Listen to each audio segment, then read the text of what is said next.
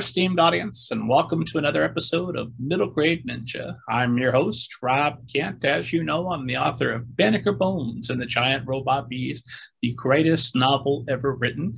And good news, you can own that greatest novel written ever written as an audiobook, as a paperback, and the ebook is free. Yes, free. Free to download whenever you're watching or listening to this, wherever fine ebooks are sold. Uh, don't worry about me. Once you're hooked on Banneker Bones, you're going to have uh, two sequels to purchase for cash money. So we'll we'll be square by the end.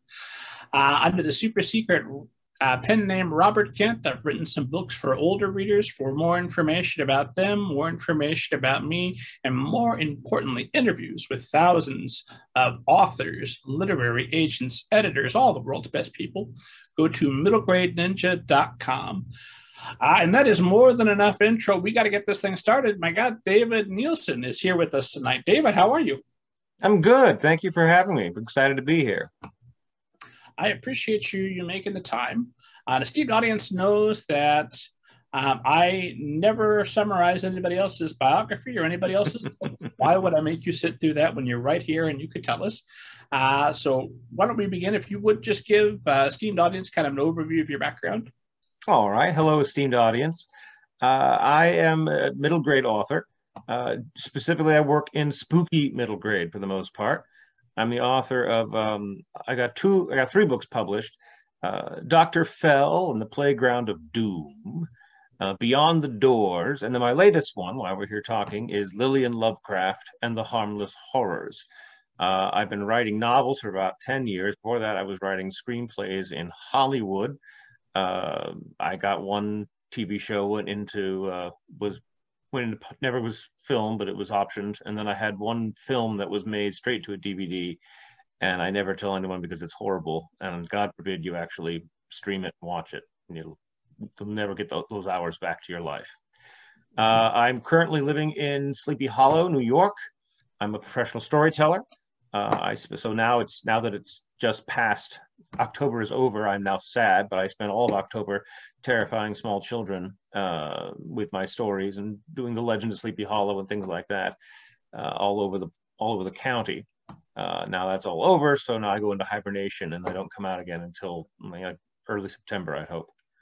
Uh, but other than that, that's me. I um, I'm excited to be here and uh, to, to share what I have with you guys how can you supplement the the rush of horrifying small children in the off season? You're going to have to write another horror novel, I imagine. I suppose I can give it a shot. well, I've got uh, all kinds of questions for you. Why don't we start at the very beginning? A very good place to start. Uh, what's the what's your first memory of wanting to be an author? You know, the first memory of wanting to be an author. Uh, I was uh, 10 years old. I wrote my first book. Um, it was like 20 pages. It was an adventure uh, starring a very original, completely original character named Kentucky Jones. No relation, I'm sure. Um, and uh, my mom, you know, back then in, in the days of the dinosaurs, we had to write, you know, you were writing cursive and print. So my mom typed it up on a typewriter and then made it, we made a little cover and we gave copies to you know grandparents and whatnot. And that was my first actual book. I was 10 uh, which puts it right about when raiders of the lost ark came out. So i'm kind of dating myself a little bit. Um, but that was the big thing of course. So yeah that was my first i knew it was the, the excitement of having that book even though it was typed by mom and that she she taped a, one of my third grade photos, you know, in the back is a, about the author, and you know, we have a kind of a cardstock cover, but still holding something complete that was mine, and that was. Uh, I knew that that's. I wanted to be a writer. I knew that that, that was something I wanted to experience again. I was in the third grade. I had a, book we did for a class, and mine was the Twits too. So I think Kentucky Jones, as far as originality goes, is already just head and shoulders above. Yeah. I always liked Kentucky Jones. I don't know where he went. Bring him back someday in a parody. Oh yeah, I think that's a story that's that's ripe to be told. Uh, and you add some Lovecraftian monsters in there, my friend. the story writes itself. Yeah. um, So, were you a big reader as a child as well? Oh yeah, yeah. I read all the time. Um, sometimes I would be reading while walking, uh, even up through college. I was I was known to be always having a book with me. And back then, of course, in uh, you know at the age 10, 11, 12, we um, there was no such thing as middle grade. That genre didn't exist. So I read adult science fiction and fantasy mostly. I read Arthur C. Clarke, Isaac Asimov, David Eddings, even tried my hand at Tolkien, but that was a bit much for me at that age. Um, Piers Anthony, the Xanth books, things like that, are what I gobbled up at that age. Piers Anthony is just the perfect book, I think, for a, for a young impressionable adolescent. At least it was for me. No, the Xanth Chronicles absolutely were fantastic, and I read some of his other. Bio the Space Tyrant was always a good one, and he had a couple others. I think he did, did he do Tarot with those his? But the Xanth books are the classic Piers Anthony, and they are the glorious int- introduction into fantasy. I think they're really a good is what they were. They're very, very formulaic. They have various things that always happen, and it was real. It was it was the beginning of middle grade. It wasn't called middle grade because they didn't exist. It was called adult fantasy. But I think really uh, the Xanth books are middle grade. The nice thing about formulaic books at that age is you don't know the formula yet, so it's all new to you. Right. And Piers right. Anthony must have invented this. That genius. that was actually very you know, with that being like a uh, you know, the Xanth books were such a big part of me uh, as a kid that Piers Anthony as a as a the name. I also loved his uh, the fates, the the various on a pale horse and the the death time fate all these books his book about those series but years later i wrote a short story it was in a magazine and then the magazine later on decided they wanted to do a released an anthology of their best of, and they put my story in there, as well as a story with, from Piers Anthony. So I was like, I'm finally in a collection with Piers Anthony. It's like that's so awesome. But uh, yeah, things go. Wow, that is tremendous. That's that's that's that's a badge of honor. I assume you have that book someplace on a shelf. Oh yeah, yeah, I've got it absolutely. Uh, and reading and walking, how's that work? It's tricky. Um, I would I would you know kind of looking up and down as I go. Like I could see if I'd read a sentence or two and my head would keep reading that sentence as I look at it like I could see it. And I would usually do it in places that I knew where I was so I didn't necessarily have to look as much because I kind of knew the route route um, but I just I just loved reading. I love if I'm in a good story I don't want to stop so I would have, uh, you know, these books that I would, I, you know, I'd, I'd, have them in class under my under my other books I'm supposed to be studying in class, and I'd have the book I'm reading down here, and be like, oh yes, sir, no, that's that's this is the answer. We're it's Georgia. Okay, moving on. You know, whatever you can get. So yeah, anytime I got a chance to read, is something that I wanted to do, and still still try to do. Try to read as much as I can. And have you ever tried uh, writing and walking? No, uh, because I'm afraid I would fall and the pencil would go through my eye and blood everywhere. Just nasty, just nasty stuff. Yeah, no, that's it could only end in disaster. It's probably for the best. Yeah, yeah, I think so. Although I've talked to writers who do this, I haven't been able to do this myself. Um, but uh, who take walks and will dictate books directly into their their phone or tape recorder or whatever if I had the technological know-how to do that, I probably could because I certainly think ideas. I come across the ideas, I think about them, but I think um, I can't figure out how to use my phone properly. I'm not that generation. I'm I'm a little too old for that. I got the internet down, but then those those those pesky phones came up, and that's the next thing. And then soon it'll just be a chip in your body. But yeah, you know, or the Google glasses. Wherever happened to the Google glasses? They're going to bring those back uh, and that's how we'll be able to see everything on you. But right now, I can't. Uh, I haven't, you know, not into it. And even when I can, like I've got a couple of recording pieces on it, then it's such a pain to have to listen it back and type it in and so forth. So I just not into that. Yeah, I had this silly idea in my head. It's probably misguided, as so many of my writing thoughts are. Um, but I, I, have this thought that if uh, if I have an idea while I'm out on my walk or whatever, if it's a good idea, it will still be there. It when will I still be there. Yes, one of those bad ones that'll go back to the ethereal and make room for the hopefully the the ether, and hopefully make room for a, a better idea. Yeah, but uh, unfortunately, that isn't always the case. I've lost plenty of ideas that I knew were absolutely brilliant uh, because I didn't uh, write them down. Or hello, Kitty Tail.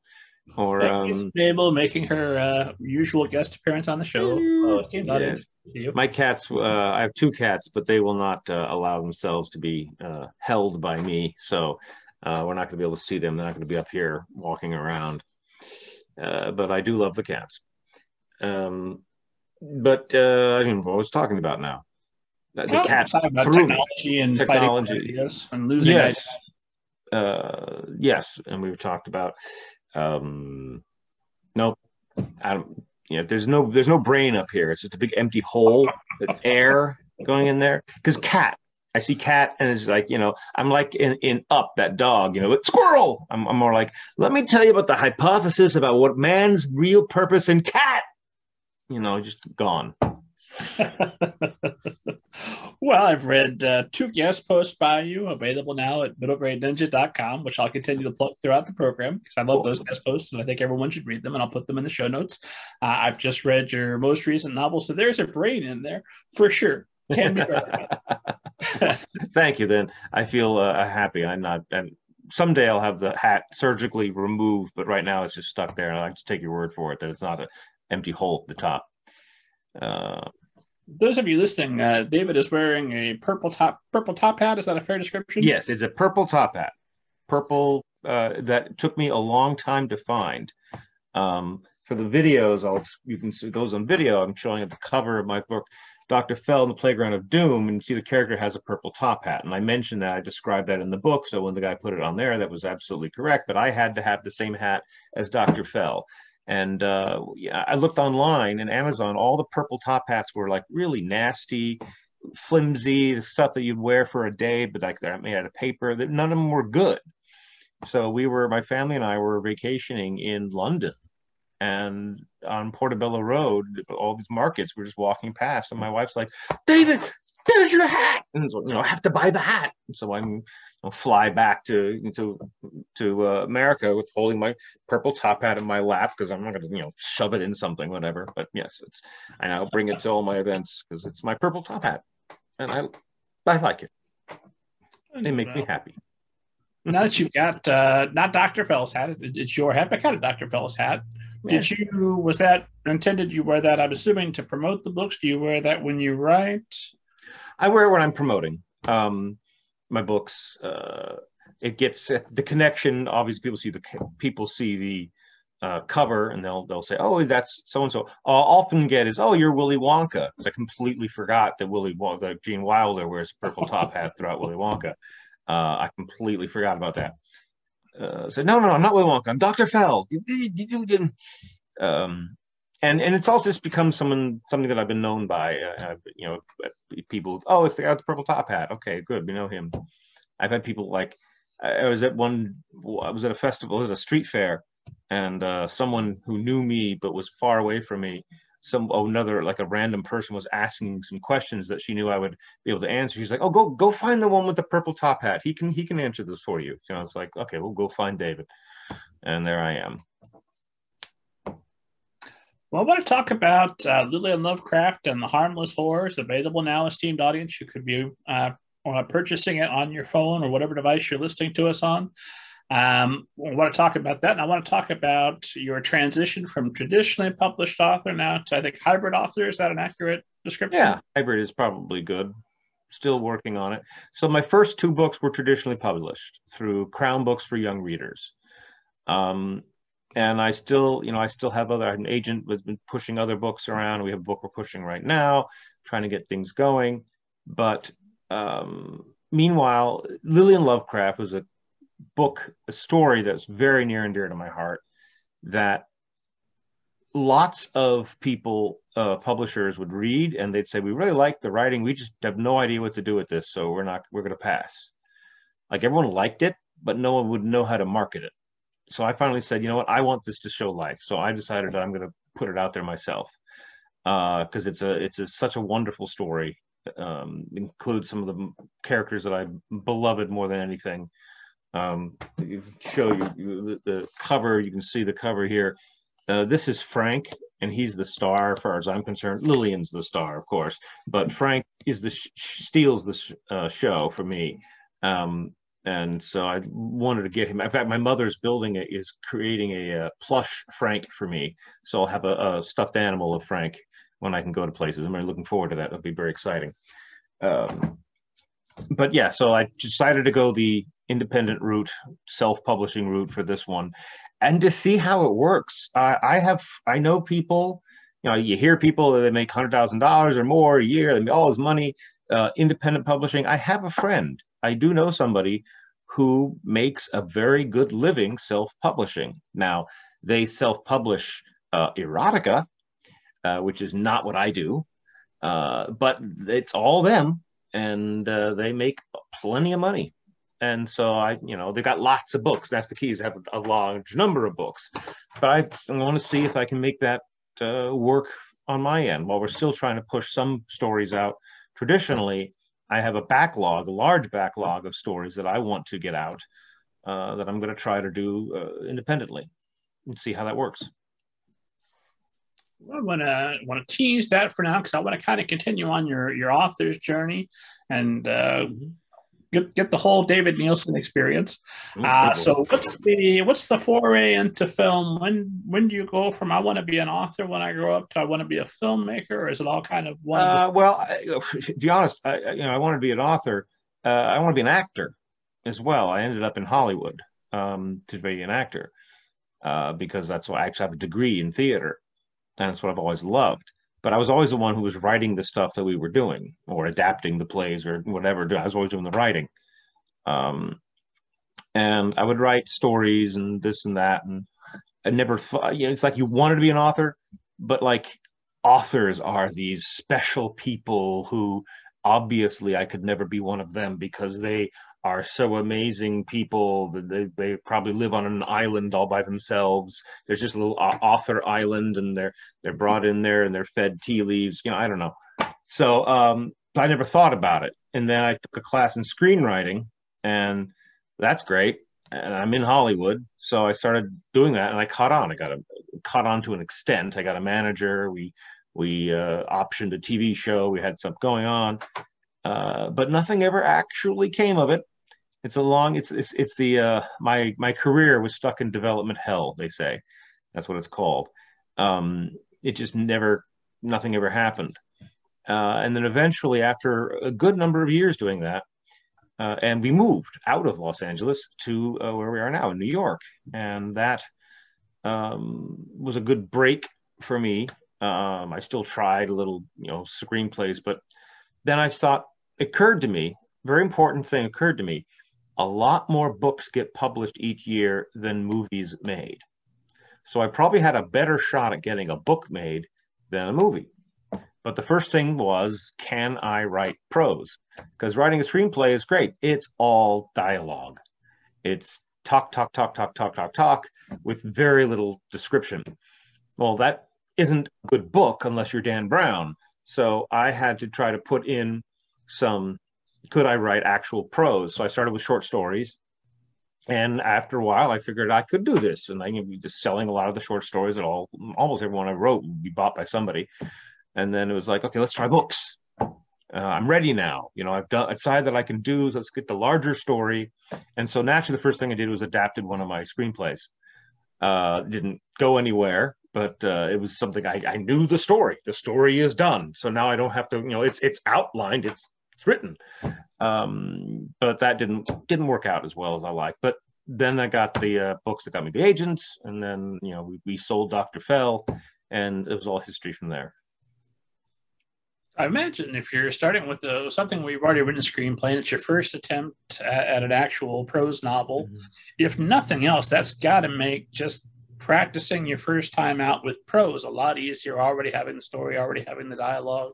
Yeah, it was. Um, you know, I had the dialogue. Although it's it, interestingly enough, what I discovered as I'm writing it is that when I write the scene, like there, there's a scene in a movie, right? There's a scene, you know, and then I translate that to a scene in a book with the same dialogue in the book. It's a really thin, short scene, and much more. I just feel like it's just a wimpy scene, and it needs more. So I have to expand it and create it and give it more shelter and give it some shading color and whatnot. Uh, but you you don't have time in a movie to do all that because then then your scenes would be so long. Your movie would be six hours and you know ridiculous. So in movies, it's about cutting it down to like, can you do this? You do the scene with ten lines. That's great. Now do it with nine. Now you know what? Make it eight lines because that that'll get it. We five. Try five and get the information out as quickly as possible so we can move to the next scene. Um, and five lines may give a full because I'm because of the movie may give it a full idea, give a full scene, but five lines of dialogue uh, isn't enough in a book to really give it more than you know, half a page or more. Uh, so it was a good my own screenplays are a good starting point and i have a couple more that i'm considering adapting uh, always have for a while but um, they're just a starting point. But it is nice to have the whole arc of the story is complete. Uh, I know what happens in the story. I know how it's going to end. I know who the characters are and what they're doing and their secrets and so forth. And that doesn't have to be created. It's just you know describing it. That's what has to be done. So, how many uh, screenplays did you have under your belt by the time you're you're thinking about switching over to novels? Like eight or nine, maybe yeah, something around there. And only one never got made. No, yeah, no more. No, one got made, but now more like eleven or twelve. When I think about it, because I forgot about that whole that whole section. So probably about 10, 11, 12 screenplays were done, uh, and then one was made, um, and it was horrible. I learned it was made low budget, and I, the first thing like it was a, it was an action adventure. Uh, and at one point, there's this massive. The end was the, the the hero and the villain have this fight, and they go into a river, and they're fighting the river, and they go over a waterfall, and they're fighting. You know, so it's exciting stuff. So it comes time to film it, and it's just the two of them having a fist fight in a small stream because that's what they can afford. They're not going to send anyone over the waterfall. They're going to punch it out in the stream. And so you get the center idea. You know, they got the, at one point they realized they could blow up one small thing and they're like that's going to be the centerpiece. And like in the script it was like a tiny like afterword but now like okay that's going to be the big thing because they have the budget to blow this up. So we're going to blow this up and oh boy that that becomes the big thing. And it wasn't the script. So i learned a lot uh, about uh, about making low budget movies. And I, the first time we, I met with the lead, who was this big burly guy, a cage fighter, a Dutch cage fighter, and uh, I, I've written the beginning to give his character a backstory. I wanted to know where this character came from and what drives him and motivates him. So I had some some talk about that and whatnot. First thing he sits down, I'm sitting with him and the director and myself, and he's like, "Okay, first, I don't say all these words." He starts crossing out whole paragraphs. Too many words. okay, I can see where this is going. That's Hollywood for you. Uh, it's time for a voiceover. you just get Michael Caine or Morgan Freeman or somebody to narrate, and that's right. Right. you're covered. so when you're dealing with uh, when you're with a small production like that, if they're tearing your screenplay apart anyway and they don't have the money to necessarily film the scenes that you had originally envisioned, can you at least come back to them and say, "Hey, you know, I'm an actor. Can can you get me a couple of lines in this thing?" Or... Yeah, and they offer, offered me a part, but they were filming this, section. It, it was it happened was filmed right when my daughter was born, and I just and they wanted they were filming some of it in Trinidad and uh, I they offered me a small part that would be in Trinidad, but I couldn't get away for a few days. I mean, my daughter was literally like three weeks old, and so I, I, was, I stayed with her. But I got to visit the set because they, they did part of it in Trinidad and they filmed part of it in Los Angeles. And so when they were on the part in Los Angeles, I got to visit one day and it was kind of fun. Actually, the, I do have somebody somebody was in it who is now somebody, which is Michael Michael Ritter, who plays Yondu. Or is that his name? The, the blue guy in Guardians of the Galaxy. Michael Rooker? Rooker, that's it. Rooker, Rooker. Michael Rooker. So Michael Rooker is the big villain in my movie. Oh wow! So, yeah, it was cool. This was a long time before Guardians of the Galaxy. His big thing at that time would had been either Sixth Day with Schwarzenegger or Cliffhanger with Sylvester Stallone. Those were his big things at the time. He's been around forever. He has. Back in He- Portrait of uh, Port- Henry, Portrait of a Serial Killer. Right. Another good one. It turns, turns out I'm kind of a Michael Rooker fan. I'm, I'm just realizing this. I've been watching that guy a long time. Oh, There yeah. you go. Well, you know, pick up. You'll have to find find my film. It's called The Eliminator. You can get it on. You can find it on on YouTube, and it's it's a bring your six pack. sure. well, seeing as how this is the first time we finally revealed the name of this film, I'm getting the sense that spending the time with your newborn daughter was absolutely the right decision. Yes, it was. It was. And it wasn't even my title. I had a different title entirely. They, and that you know that's the same thing in books too. I, I both both of my books were that were traditionally published ended up with different titles than what I ended up. Similar, close, but they had to make it different for them. In one of them, I think they did better, and one eh, is just as well either way. They they did improve one of them. So So, what uh, what's your original training to be a screenwriter? Was it just working with, with actors, or did you go to, to school someplace to learn? No, I mean my school is all theater. Uh, when I was in college studying theater, I did take a screenwriting course. Um, that was a lot of fun, and I was even then I wrote I remember a play because I was going to be writing plays. I'm in theater now, Yah! and so I wrote a play, um, and we actually got to perform it. Uh, and everyone loved the first half, and the second half when things got serious and whatnot, and they're like, "Nah, it didn't work so well." uh, I was because I was I was much more a comic. I was I've been a comic most of my career in terms of writing, and then for some reason I turned to horror.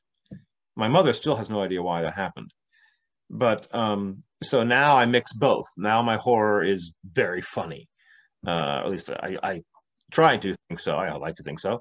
Um, my my you know middle grade horror can't be over the top horrific because you know eight nine year olds reading this so it has a lot of humor and needs to be infused in it and that that's where it kind of hits my sweet spot of combining the two uh, as for study other than that class and know it's just a lifetime of writing. I've always been a writer uh, you know essays or whatever. I was always writing stories always enjoying writing things.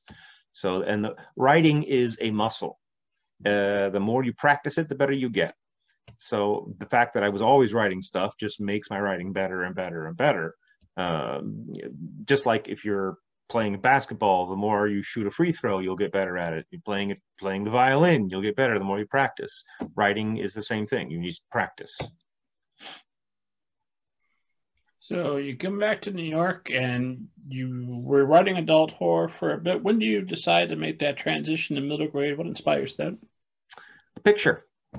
Uh, I so I'm I'm well I so I'm, I'm writing adult horror, and then the the I start doing the uh, short stories, and they're all adult horror. Most of my short stories are adult horror, but when it came time for a book, I was utterly inspired by a single picture, uh, illustration drawn by the late Trina Shart Hyman, who was a uh, children's illustrator in the 70s and 80s.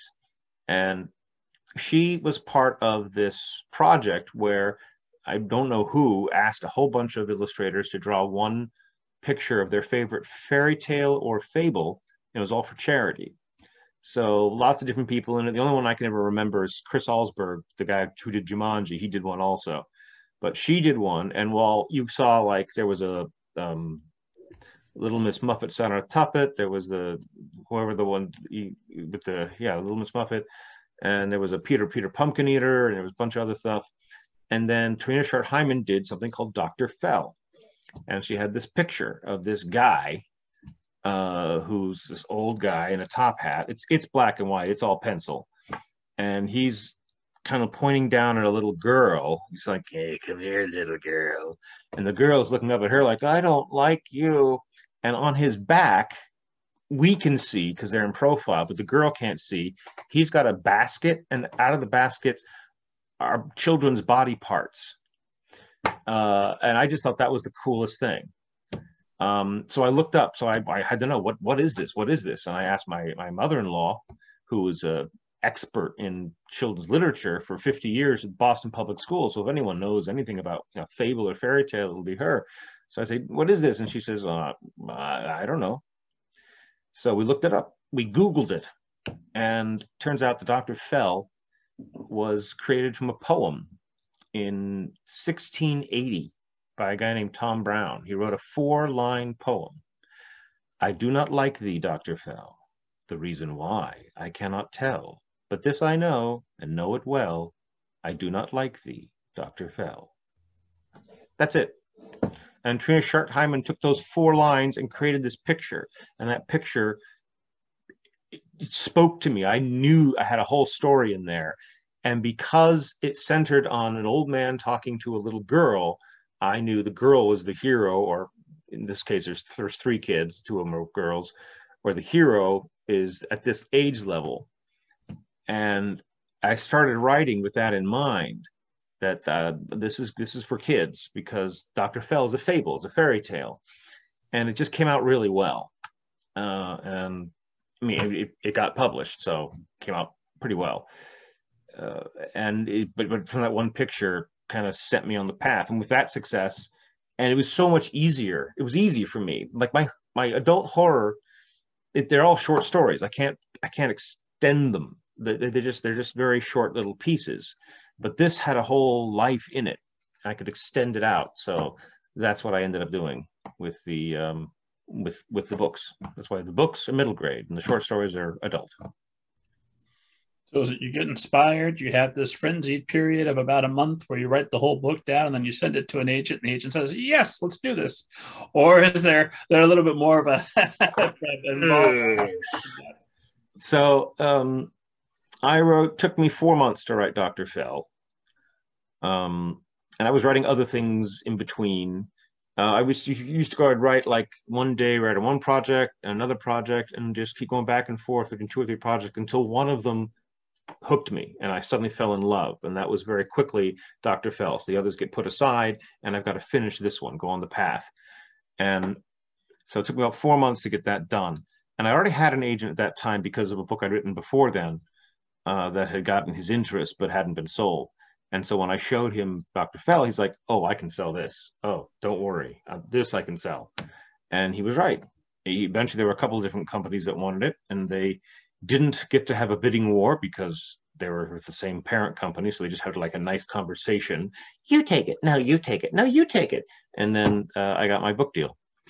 Um, it was a two book deal, so that's, that's the second book. Beyond the Doors came out of that, um, but it's not a sequel or anything. It's completely separate story. And this is the literary ancient Eric, who's thanked uh, in, in the back of the newest book, or yes.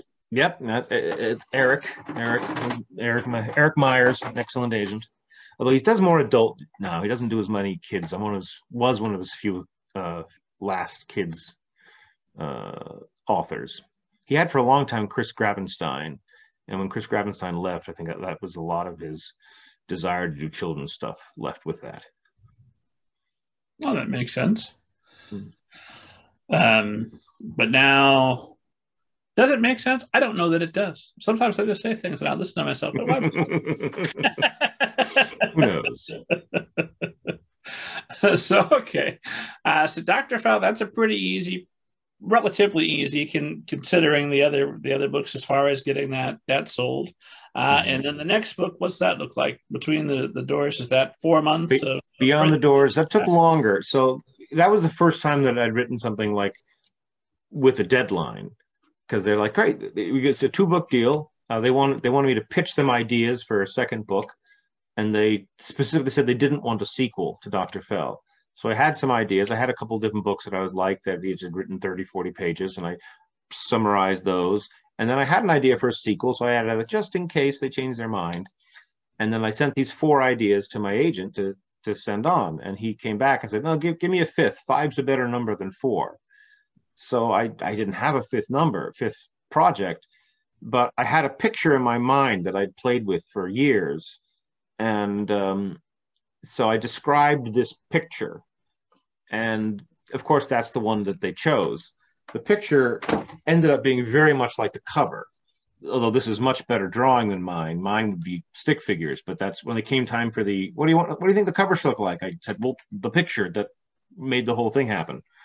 Um, but so when they said they want that book, and here's your deadline, you got to do it by this, this, and this time, and I had no idea what the story was. I just had a picture. I didn't know what was going on, so I had to do a lot of questioning and figure things out about in trial and error what's going on in in this in this book. Why is it a story? Why is it interesting?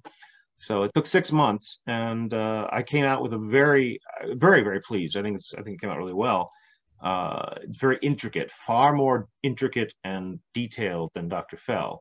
Dr. Fell, I say, is like a good for like is is, is everyone loves Dr. Fell, and that's when I if I'm meeting people in the street and they're asking, or I'm at a fair, a book fair, if their kids are like eight or nine, I'll push them to Dr. Fell. If they're like 11 and 12, I'll say you you can try Beyond the Doors. It's a little more complicated. You got to follow things a little more, and it's also about 100 pages longer. And then, so when do um, you start working on Lillian Lovecraft? Lillian was actually the next one I wrote after Beyond the Doors.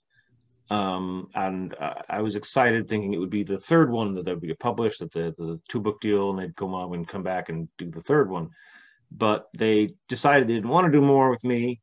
And then when they looked at Lillian, it just wasn't. Again, they're like, it's it's it's a nice read, but I, I can't do anything with it. I don't know what what it is. I don't know how to market it. And so we pitched it to a bunch of different people, and we got pretty much that response everywhere, which is this is a great book, but I wouldn't know how to market it. Because with traditional publishing, that's the thing. They, you know, where can we say what comps? It has no comps you know? I mean sometimes i say maybe you know i get a lot of lemony maybe lemony snicket. My writing can be in that genre perhaps. Um, especially dr fell falls in that, ro- that realm. But really there isn't many comps for lillian lovecraft that style of of, of humor uh, mixed with lovecraftian nastiness just isn't done uh, and for kids is not done very much for some reason. I can't figure out why, because you know I think it's brilliant, but that's me. Well, let's uh, let's talk a little bit about the the book. So, as promised, I won't I won't make you sit through me summarizing your book. What does esteemed audience need to know uh, about Lillian Lovecraft so they can be purchasing their copy while they're listening to us? Okay. Well, Lillian Lovecraft uh, is uh, is brilliant, great book. You should buy it. No, uh, well, yes, but it's Lillian Lovecraft is uh, about 14 years old, and she accidentally becomes haunted by a horrific entity from beyond time and space, whose name is Frank. And Frank likes to eat mustard, play with people's toupees. He's he's like a little kid. He's not really evil as he is obnoxious, and he's not so much haunting her as he is making her babysitting. But Frank's arrival is the harbinger of the arrival of far worse things that are going to start coming. Uh, and then there's a demented madman. Uh, I guess that means the same thing, but a demented individual who is trying to open a portal into Frank's realm. And if he succeeds in doing that, then a gigantic eyeball will come and probably devour all of mankind.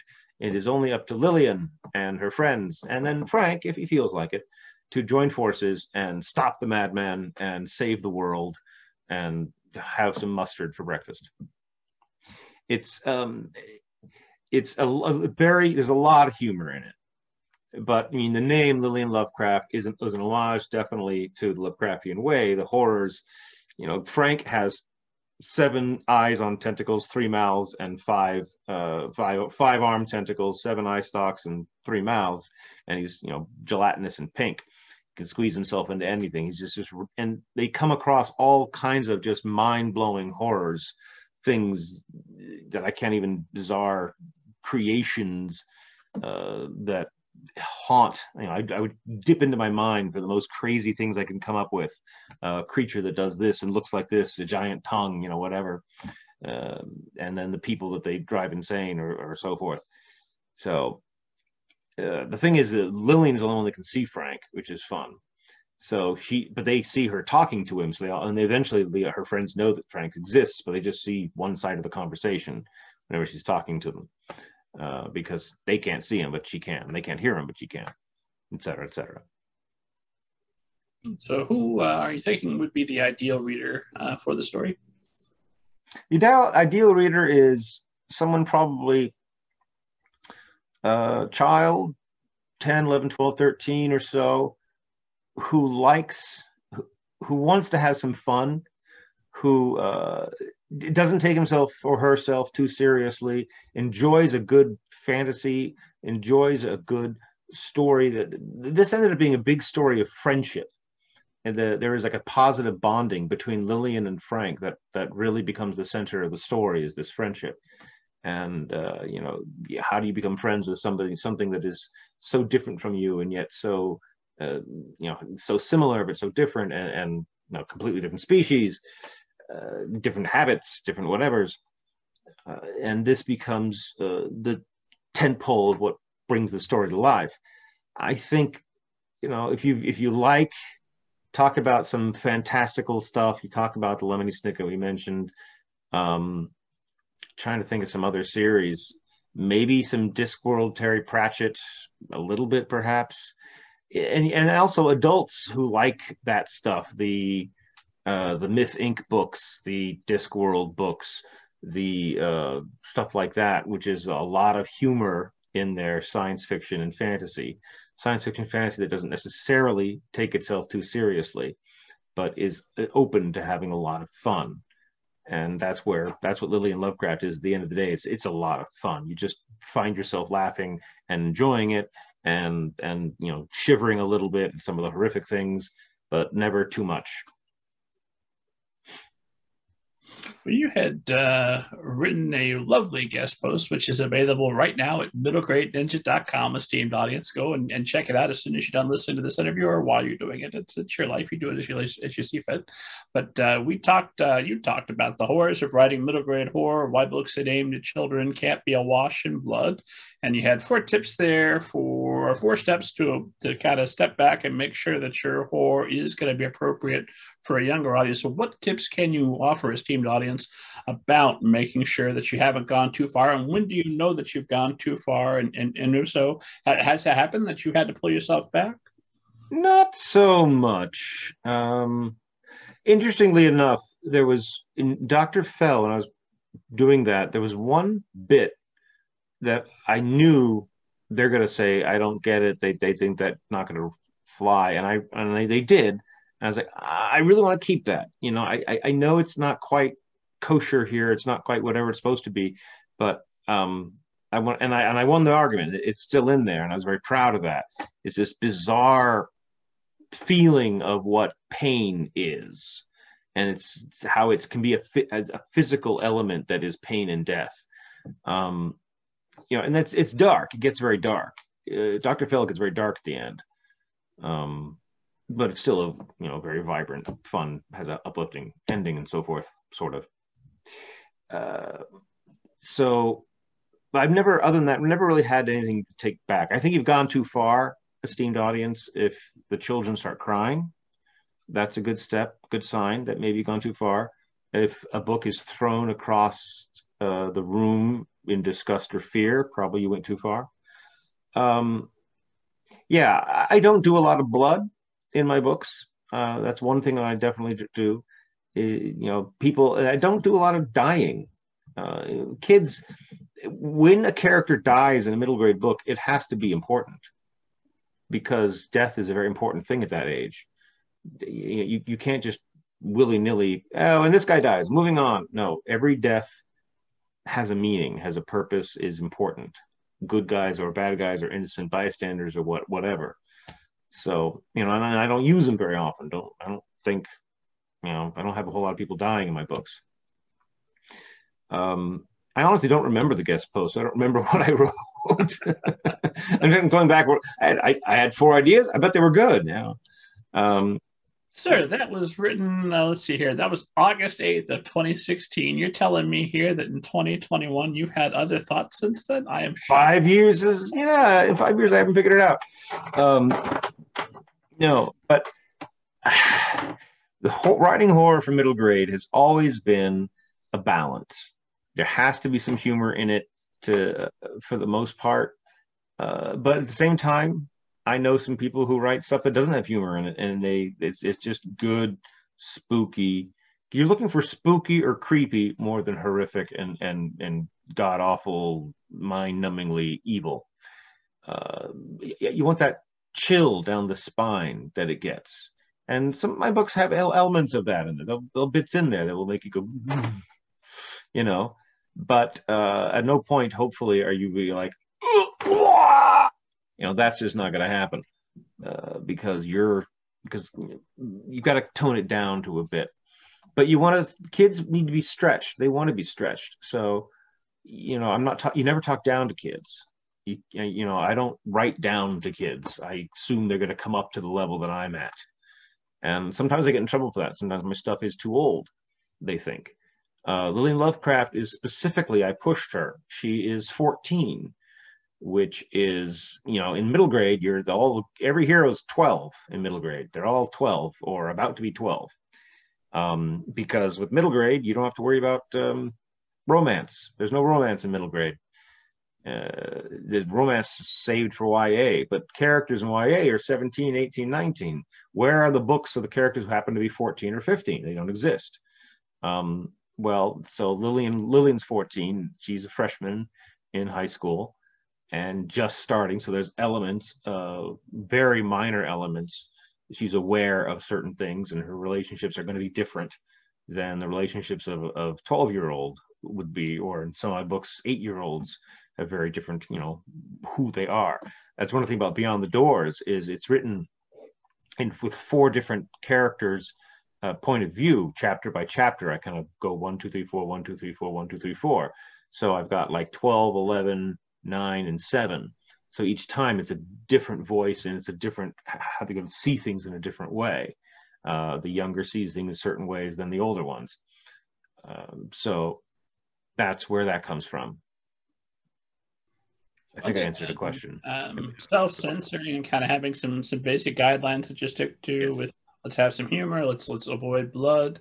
Do you use uh, some sort of a beta reader? How do you? I mean, you, you say we don't we don't want them to cry or we don't. I well, I do. I have lots. I have I have a volley a volley of readers, uh, a couple adults, but mostly kids. My books are read by kids.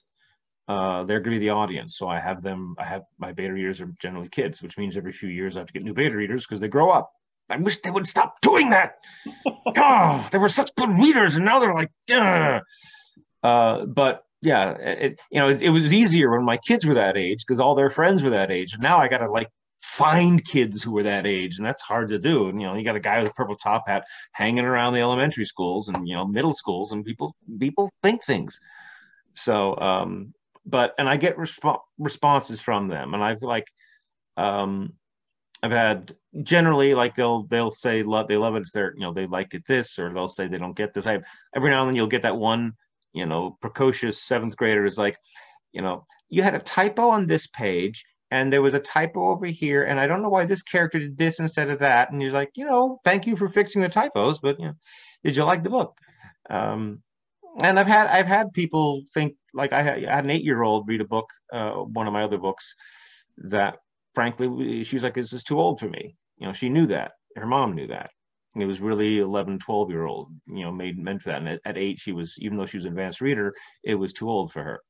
So, you know, something about having a severed foot throughout the beginning of it made threw her off. So I, you know, I get, I get sense from my beta readers, from the kids, if this is going to work. And, and at this point also, I've done so many I have an idea of what works. It's sort of a, you know, I've done the trial and error. Now it's, I got the formula to an extent. I know what's going to, what's going to, what's too much, what isn't enough, where to go. And, and I push it, I, I stuff, I tend to push it a little older. So I, I want, I, I, I think there is a place. I think a lot of kids always want to read older. Kids want to read about a character, a main character who's a couple years older than them and we get a lot of kids who read through middle school and stop reading in high school uh, because when they're 13, they're either reading, they're not really ready to read uh, Twilight. They, you know, or if they are, they don't care. They're not at that level of what, what the relationship, which is all Twilight is. Um, but at the same time, they're done with Lemony Snicket because those kids are so young. Uh, so my, my books are set, a lot of them, uh, for the for those kids who don't have as much for them to read. Uh, you when you get stuff like that, it's you the brilliance of like Harry Potter. The first couple books are middle grade books. As the audience got older, the books got older. Books couldn't keep up with the audience, but still the same thing is is the concept that uh, you know by the time you get to the end, if they've read all the others and they're no longer no eight year old is diving into Harry Potter and the Deathly Hallows, they're devouring Harry Potter and the Sorcerer's Stone, and then moving their way up. It's almost an education. So, and uh, the Rick Riordan's Lightning Thief series does the same thing. Percy Jackson series starts young and then builds older and older.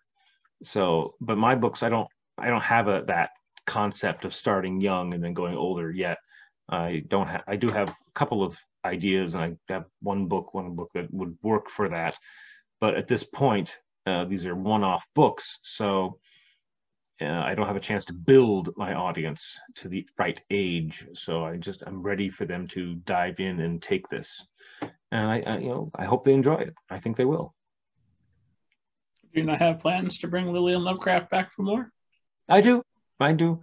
I have a sequel. Um, I was actually writing it and I got sidetracked something else because I was getting stuck with one plot point and I was like, eh, let's move on to something else. Because sometimes it's you, you you don't want to just bang your head against the wall for so long. Uh, try to get one thing, just move on to something else, and then it'll fix itself in the back of your mind where you're subconscious. But yes, there there will be. I would like Lillian Lovecraft to have uh, a number of adventures. She and Frank have a lot of things they have to do uh, to save the world. Uh, there's a much larger thing at play. So I've, I've, I've, this book sets in motion uh, what's going to happen in the next series, the next few books. Of course, if the esteemed audience only listens to this show, oh my God, they're only hearing the most brilliant publishing professionals in the industry, and they might get the idea that that's representative of the entirety, and it, it probably is mostly. But I am frustrated by this idea of there not being comps, therefore this book won't work. Where where's the let's create the comp? Let's do this. Let's do something new. Wish I knew. What's been um, done get more of the same, right? Yeah, no, that well, more of the same is safe because more of the same sells. Something is successful, then something then it's another one just like it will be just as successful. And these days, uh, a lot of traditional publishing publishing houses are about not failing. Uh, and so they know if they take something that is just like something else that has been very successful, that even if they fail, they won't be blamed because, hey, it's just like this, which was very successful. We thought it would be just as successful. But if they fail with something that just has no comps and it's just, well, why, why you take you bad? It was a bad judgment to take a chance on this. And obviously, you shouldn't be here. They don't want to, you don't, they lose their job. They don't want to take a step into what something brand new might be. Um, and it's just the way it is. So, uh, but these days with independent publishing, we can put our own books out and we can take the risks for them, uh, for ourselves. And so, you know, with Lillian Lovecraft, I'm taking the risk. It is, it doesn't have, you know, I said, it doesn't have comps really. It is its own creation. You know, it, not just the genre, but also talk about the age, talk about being the, the character being 14. You know, I, have had I had one book that uh, they were they're like, oh, we like this, we just don't know if it's YA or middle grade, so we're not going to publish it. You know, I got that. I've got I've heard that before uh, with characters too old to be published. So it's it's it's not great. I, I mean, I would love you'd love to have more artistic. You know, smaller presses might have a better shot at taking that leap, but the big presses will not take a leap. They are all about protecting assets and doing what they know works. So if author, so if James Patterson, his last book made whatever, we know that the next 16 books of his will make the same amount of money. That's a safe bet. We're just going to go with that, you know you know, it's all good and well for me to talk tough on a podcast because it's not my job on the line. I understand. fair, fair enough. So when do you start thinking that maybe uh, Lillian Lovecraft is going to be better off independently published? Well, I considered it for a while, but hadn't really made any moves or doing anything. And then uh, I belong to a group called Spooky Middle Grade. You can get us at spookymiddlegrade.com. Bunch of basically we are writers of Spooky Middle Grade. And uh, one woman said she was going to thinking about going independent. She wanted to know if anyone else was like wanted to take the leap with her. And so I was like, you know what? Yes, I will take the leap with you. And then she ended up backing off, but I went forward um, with it. And, and, this is only, you know, it's only a year ago or so. I said, I want to make sure, I want to make this happen. And I, I had the book that I want to do it with. Like, I'm not, I'm not, not going to write something new. I've got a bunch of stuff that I want to publish um, at some point that, you know, is, I want to create, I want to create the genre. I want to create the, the Neilsen genre of the weird and the fun and the wacky and the mix with, with Lovecraftian horror humor for kids. And so I have a lot of books in that genre that I'm gonna, you know, you know, I'm gonna try to get them out there. So Lily Lovecraft is the first of that kind, and it was an interesting experience. I'm still learning, still learning. Um, you know, um, I had a lot of fun getting the artist. I found her on uh, Instagram. She lives in Poland. Uh, she was great. She did a fantastic job. I loved her cover. It was perfect for me. Um, it was, you know, I, I, searched out someone who had that style. Uh, this is the style of animation that I wanted. This kind of feel. And I didn't want anything too anime. Didn't want anything, you know, and black, black and white. You know, I I wanted this sort of living feel to it, and and I got it.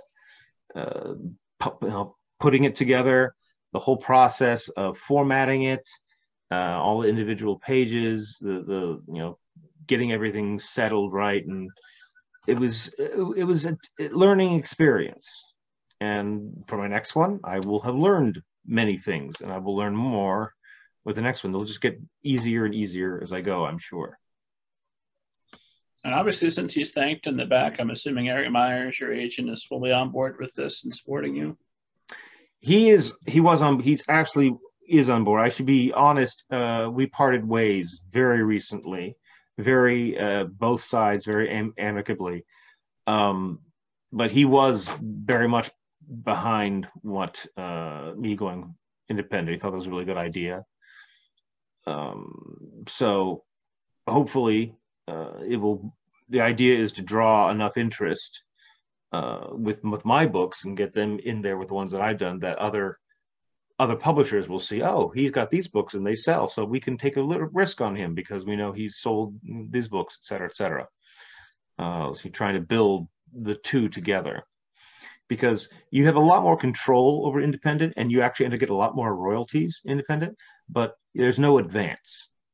So, uh, in fact, the advance is out of your pocket, um, which is different. So you take that plunge and then you have to build it back up. Whereas traditionally, you get an advance and then you stay there for a long time until maybe you start making your advance back. Um, you don't have to make an advance back when you self-publish. You just start getting royalties from the beginning, which is which is good. And of course, you're also um, oh, what's the the word I'm looking for? You do one man shows. You're you do. Uh, we'll, we'll, we'll talk in a bit about your your your your murder mystery parties. I'm, I'm fascinated by this. But you're a classically trained actor, mm-hmm. uh, and you're out there. You're doing one man shows. You're speaking to to different groups. Uh, you're doing school visits already. So you've already got your your foot in the door. Your network there. I'm assuming that's maybe been a little bit hampered by this whole massive worldwide pandemic thing. Yeah, that little thing.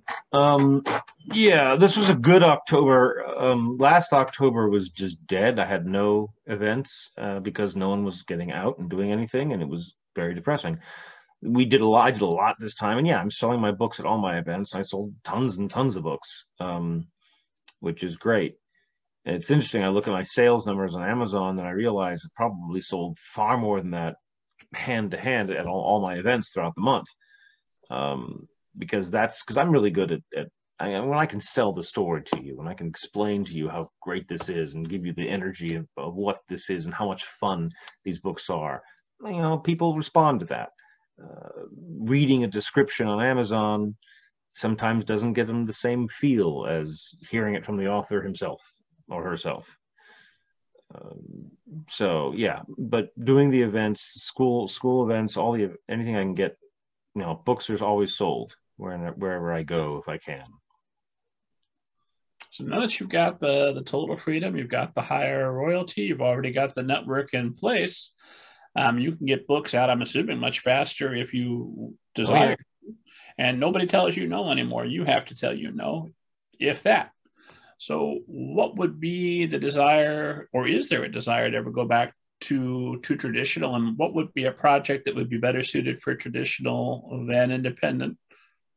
Well, uh, something more mainstream would be more uh, better for that. And I have a, a project that I, I am now pitching out to agents that we're pitching out to hopefully to editors is much more mainstream.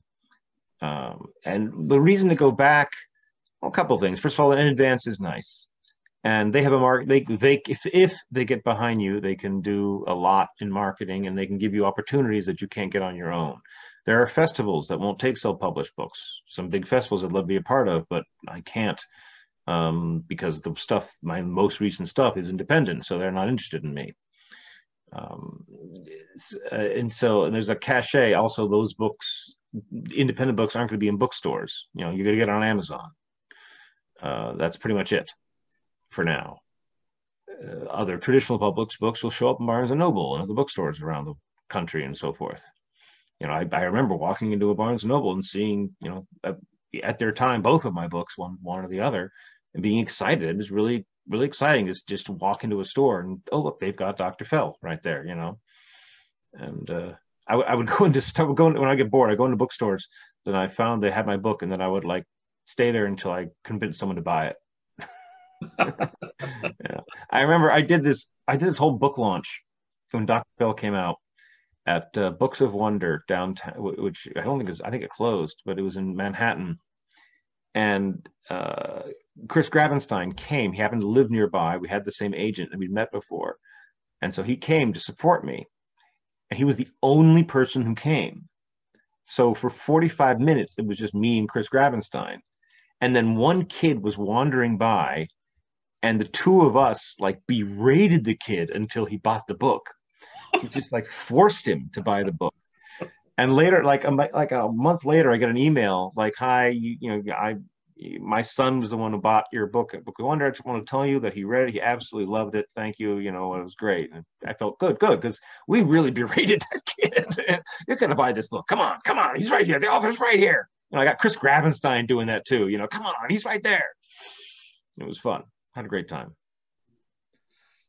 I have a vague rumor. It's not confirmed, so I never want to promise this team. I really don't promise anything until it's it's happened, and it's definitely going to come out. And I know the date it's going to come out. But Chris Grabenstein is likely to be a guest on the show in, in 2022. So look forward to Very that. Very cool. He's and hopefully he we'll, we'll nicest... a bunch of kids into buying some books. It'll be great.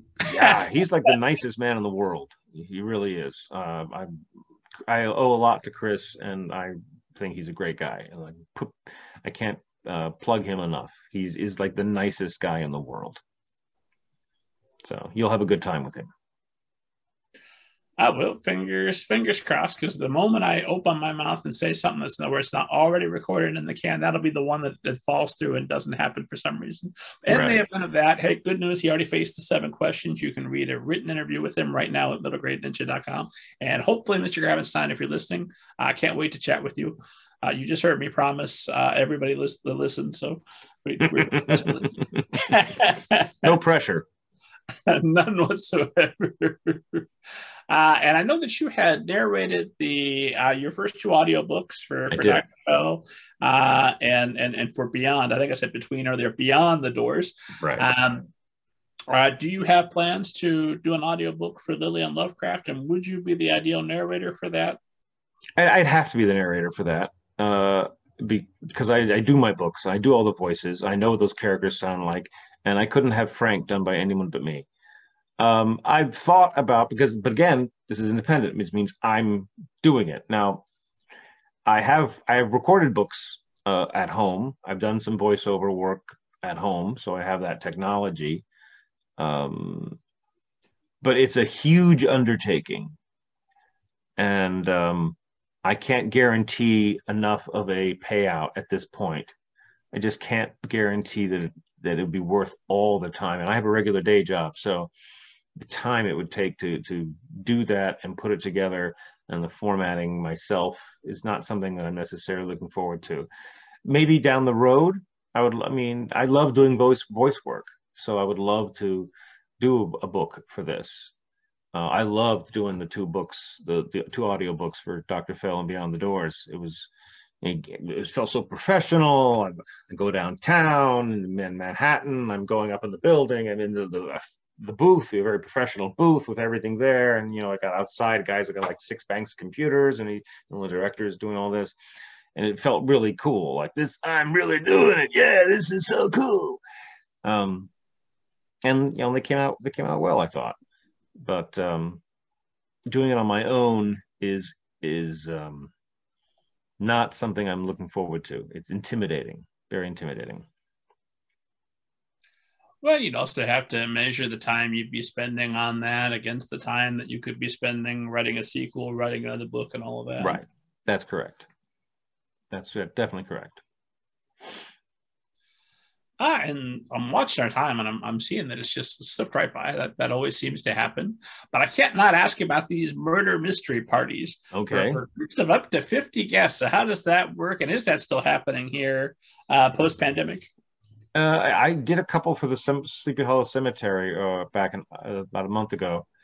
Um, my murder mystery parties are very interactive. They, you, if you're coming, you are a character. You know who you're going to be ahead of time, so you can come in costume.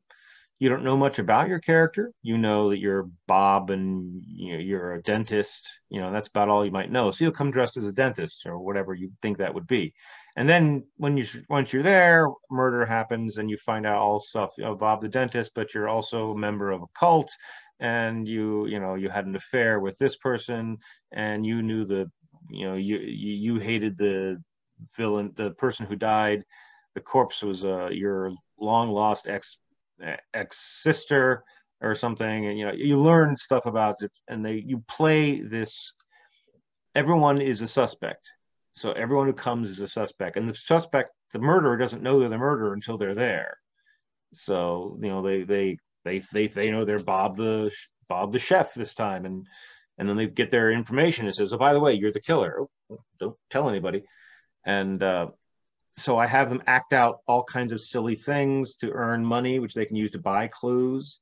And so people start with clues and they trade clues and they try other things with clues and they're trying to doing all kinds of crazy things, taking pic I, I take pictures of people doing crazy things or whatever. So it's very interactive. It is not for anyone who wants to just sit in the back and watch. Uh, there's always one or two per event that just sits there and is like, this is not what I wanted to do. But everyone else has a great time. Um, and I, I, usually do them for about 20, 25 people. Uh, I did one for 50, so that's when I, I, did one big one. But generally, between 20 and 25 is is the best uh, best level. It sounds like just so much fun. It it is it's a lot of fun, and when it's a great night, usually you know you got some you're serving wine, uh, which helps people feel a little happier and able to do more of the silly things, uh, and you're just having a good time and oftentimes whoever the actual killer is doesn't matter it's it's did you have fun that night and you always did everyone does and depending on who uh, who your date is for the the dinner party, if you're the killer, that's either a huge plus or a huge negative. It could right. go this, either this way. This could be true. This could be true. Very true. So, what esteemed audience knows I'm going to ask because I make it my business to never uh, not ask someone who comes on this show. Um, David Neilsen, have you ever seen a flying saucer and or a ghost, and do you believe in them? I have never seen a flying saucer. I don't know if I've seen a ghost or not. I've seen things that I can't explain.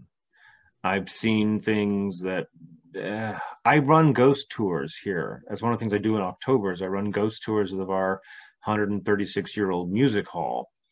And I've heard and seen things there that make me question. Do I think they exist? Yes.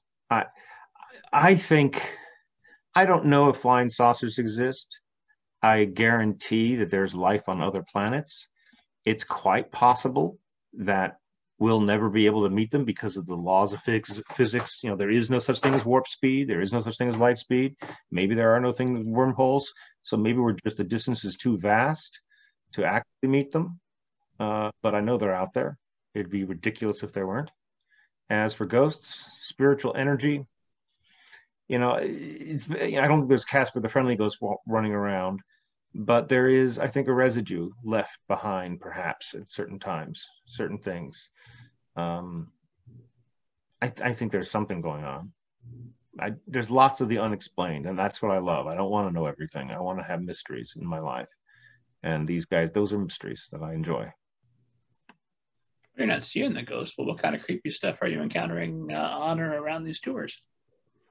Well, um, so there's one dressing room that has a on this mystery tour on in this music hall that has a history. Um, lights turn it themselves on when no one's around. Uh, people feel of an energy, and I was uh, rehearsing, uh, running through late at night before we opened the first ghost tour about three four years ago, and I was in that room, and suddenly like the hairs on my hands also stood up and my my skin just went and I just had to leave. I just felt this like pressure like get out of this room. Um, and so I did. Uh, you know, I've been in there plenty of times since without feeling anything at all. And I've been in there plenty of times since late at night without feeling anything at all. But that one time I definitely something we I mean maybe it's the placebo effect if you want to call it that but there was something happened that got me wanting to not be there and raised the hairs on my on my hands and made me start shaking. Uh, so that's probably that was the biggest most uh, concrete thing that i felt. Beyond that we have um, we had the gotham paranormal research society come to our music hall and do spend three nights there recording everything, and they sent us recordings, and we have some some interesting stuff, uh, whistles and and and singing just barely that no one hears and stuff like that. That could be ghosts doing, you know, preparing for their show late at night or whatever. So I'm listening to those. But personally, it'd be, it'd be that room. I say you start to feel like you should get out, get out. yeah, you know, if you know, it's nice when the ghosts give you that warning. By the way, you should go now. Listen to them. You know, yeah, go, run, run fast, run far. Well, I probably hit record on my phone, set it down very slowly, then out, out. uh, they never show up on the phones. They're like the phones don't have the right type of uh, visual whatever to get catch them other than the blur, but then the blur can always be explained away. Yeah, it seems like of, there's always some kind of party pooper explanation for every great little bit of evidence that comes. We out. had we had one thing that had us petrified. We had a door that was opening itself, and we kept like doing it, and we were convinced that that we'd stirred something up because this we'd close this door, it would open itself, and we had like four or five of us individually seeing this happen, freaking out, you got to come see this. This is the weirdest thing. Okay. And we figured out what was happening, and it was nothing supernatural at all. One of those metal hooks was on it, and the metal was very shiny and kind of warped. So when it get in the door, it would slowly stretch out until it would pop open. So we'd close the door, walk away, be nothing, and 30 seconds later, the door would open itself. Um, it was completely non non supernatural, but uh, so that was a party pooper, but boy, did it, it had our hearts pumping. ah, I wish that, that, there was at least one person that never found out the solution and has gone through their life just thinking, "Oh my God, remember that haunted door." well, I've got uh, one final question for you because okay. I'm just saying that's that's what we've got time left for. Sure thank you, David Neilsen, for for making the time and for being such an excellent guest with so many wonderful anecdotes to, to share with us. And I know you're publishing, so hopefully we'll do this again sometime. Uh, but for tonight, my last question is always some variation of if you could go back toward the start of your career, middle of your career, wherever it would have been useful to you, and give yourself some advice that might have made a, a difference in your career and might make a difference in the career of everybody that's watching or listening to us right now, uh, what would you go back and tell yourself? I would try to convince myself that marketing is just as important as writing even even as traditionally published that you you're expected to market your own books. I wasn't hooked into the school visits and i wasn't doing uh, a lot of festivals and stuff when my first book came out and so it didn't get out there as much. Uh, if it had come out a couple of years later it would have had a lot more umph it would have had a lot more reach so get involved early. Get your, you know, get a newsletter going. Get a website. Get, uh, you know, get your Twitter. Get on social media just a little bit, and go out to events and sell yourself at events and and be there. So you're now have a, a machine churning. So when the book comes out, it doesn't come out to nothing. It comes out to a machine that's already rolling and ready to start spreading the news, because you have to spread the news uh, any way you can which is why you need to all buy Lillian Lovecraft and the Harmless Horrors today. There's that commercial voice. David, where uh, can esteemed audience find you online, follow you on social media, and all that good stuff? Uh, my website is david-neilsen.com. That's D-A-V-I-D dash N-E-I-L-S-E-N dot com. I am on Facebook uh, for now, which is at like slash David Neilsen author. Uh, I'm Mr. David Neilsen on Twitter and on Instagram. Uh, those are the most. I think that's the end. The end result of what I've got uh, are those pieces right there. So Instagram, Twitter, Facebook, website, and I've got a newsletter that I send out every couple of months. What uh, kind of wonderful uh, pieces can esteemed audience look forward to when they've signed up for your newsletter? Uh, information about what, what some of my events, uh, some book reviews sometimes. I'll review other books I've read. Um, just other random things on top of my head. Uh, information about my books, of course, what's coming up. Uh, I did a cover reveal not that long ago, and so forth. So you know, all kinds of all kinds of goodies. Uh, as always, esteemed audience, for more information about me and more importantly, more information about the show, interviews, and two guest posts by tonight's guest, David Neilsen, head to middlegradeninja.com. Download your free copy of Banneker Bones and the Giant Robot Bees. It will change your life. And as always, God willing, I'm alive. I'll see you next week. Thank you.